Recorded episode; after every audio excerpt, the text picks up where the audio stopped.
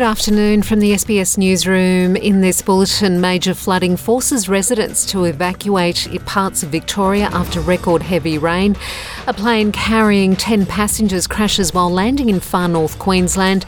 And in tennis, reigning Olympic champion Alexander Zverev claims victory in the United Cups Sydney final.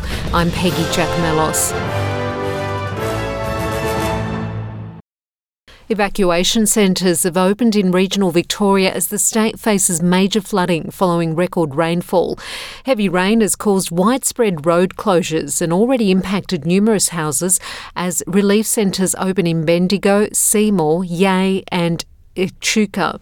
Emergency services have been door knocking in areas likely to see major flooding from the Campaspe and Goulburn rivers, warning people to evacuate immediately. Victorian SES Commissioner Rick Nugent says driving through floodwaters continues to be an issue, with 38 rescues conducted in the last 24 hours. Police and emergency services have to continue to put themselves at risk to assist people who do drive through floodwaters cars don't float for very long and they end up causing serious risk to people in them and can potentially cause uh, loss of life. So please listen to the warnings and don't drive through floodwater. Uh, there is risk of flash flood and there's also the risk of falling trees and limbs. So again, we ask campers to be really mindful of their surroundings and know the risks when they're there. A spokesman for the Weather Bureau says rain will begin to ease from Monday evening, but the risk of flooding around waterways remains. The Federal Treasurer has warned storms and heavy flooding in far north Queensland and southeast Australia could have severe consequences for the economy. Jim Chalmers says while inflation levels are trending downwards, the storms battering large parts of Australia would affect the budget bottom line. Dr. Chalmers says it may be some time before the full impacts are known. The human consequences of this heavy weather are what matter most but there will be consequences for our economy and for our budget as well. Uh, we will get a clearer picture of the economic and budget consequences of uh, these natural disasters in the coming months, but our primary focus are the human is the human consequences of what we're seeing in these communities here in Queensland uh, and potentially in the coming days in Victoria as well.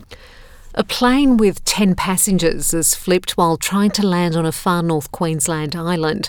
Those on board have suffered a range of injuries, including a head wound and a broken arm, after the plane appeared to overshoot the runway at Lizard Island. Rescue services have flown to the popular resort island about 240 kilometres north of Cairns. Queensland Ambulance Services reports all passengers are out of the aircraft and a number are being transported for further treatment. New data has revealed people in New South Wales lost $2.1 billion to poker machines between the 1st of July and the 30th of September last year.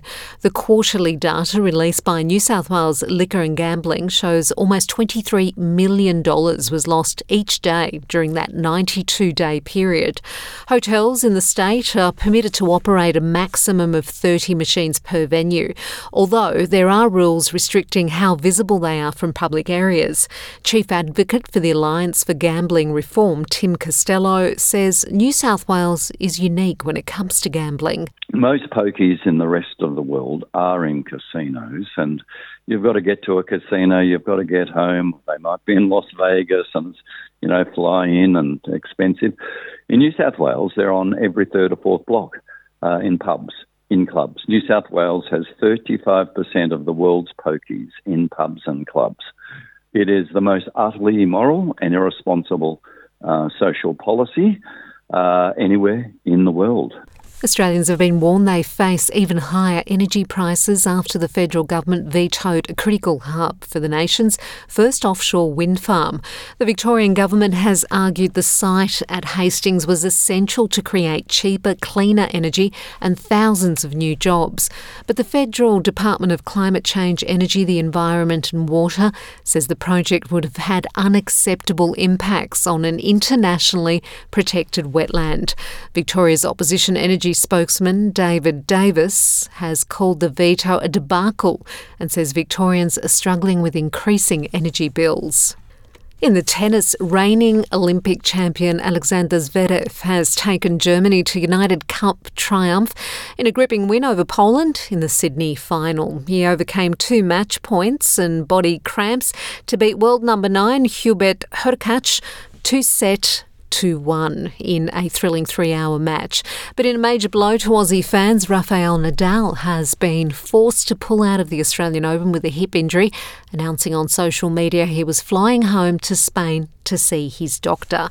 I'm Peggy Giakoumelos. That's the latest from the SBS News audio team. And remember to check out our suite of podcasts, including SBS News in Depth, where you'll find more analysis of the day news as well as special features.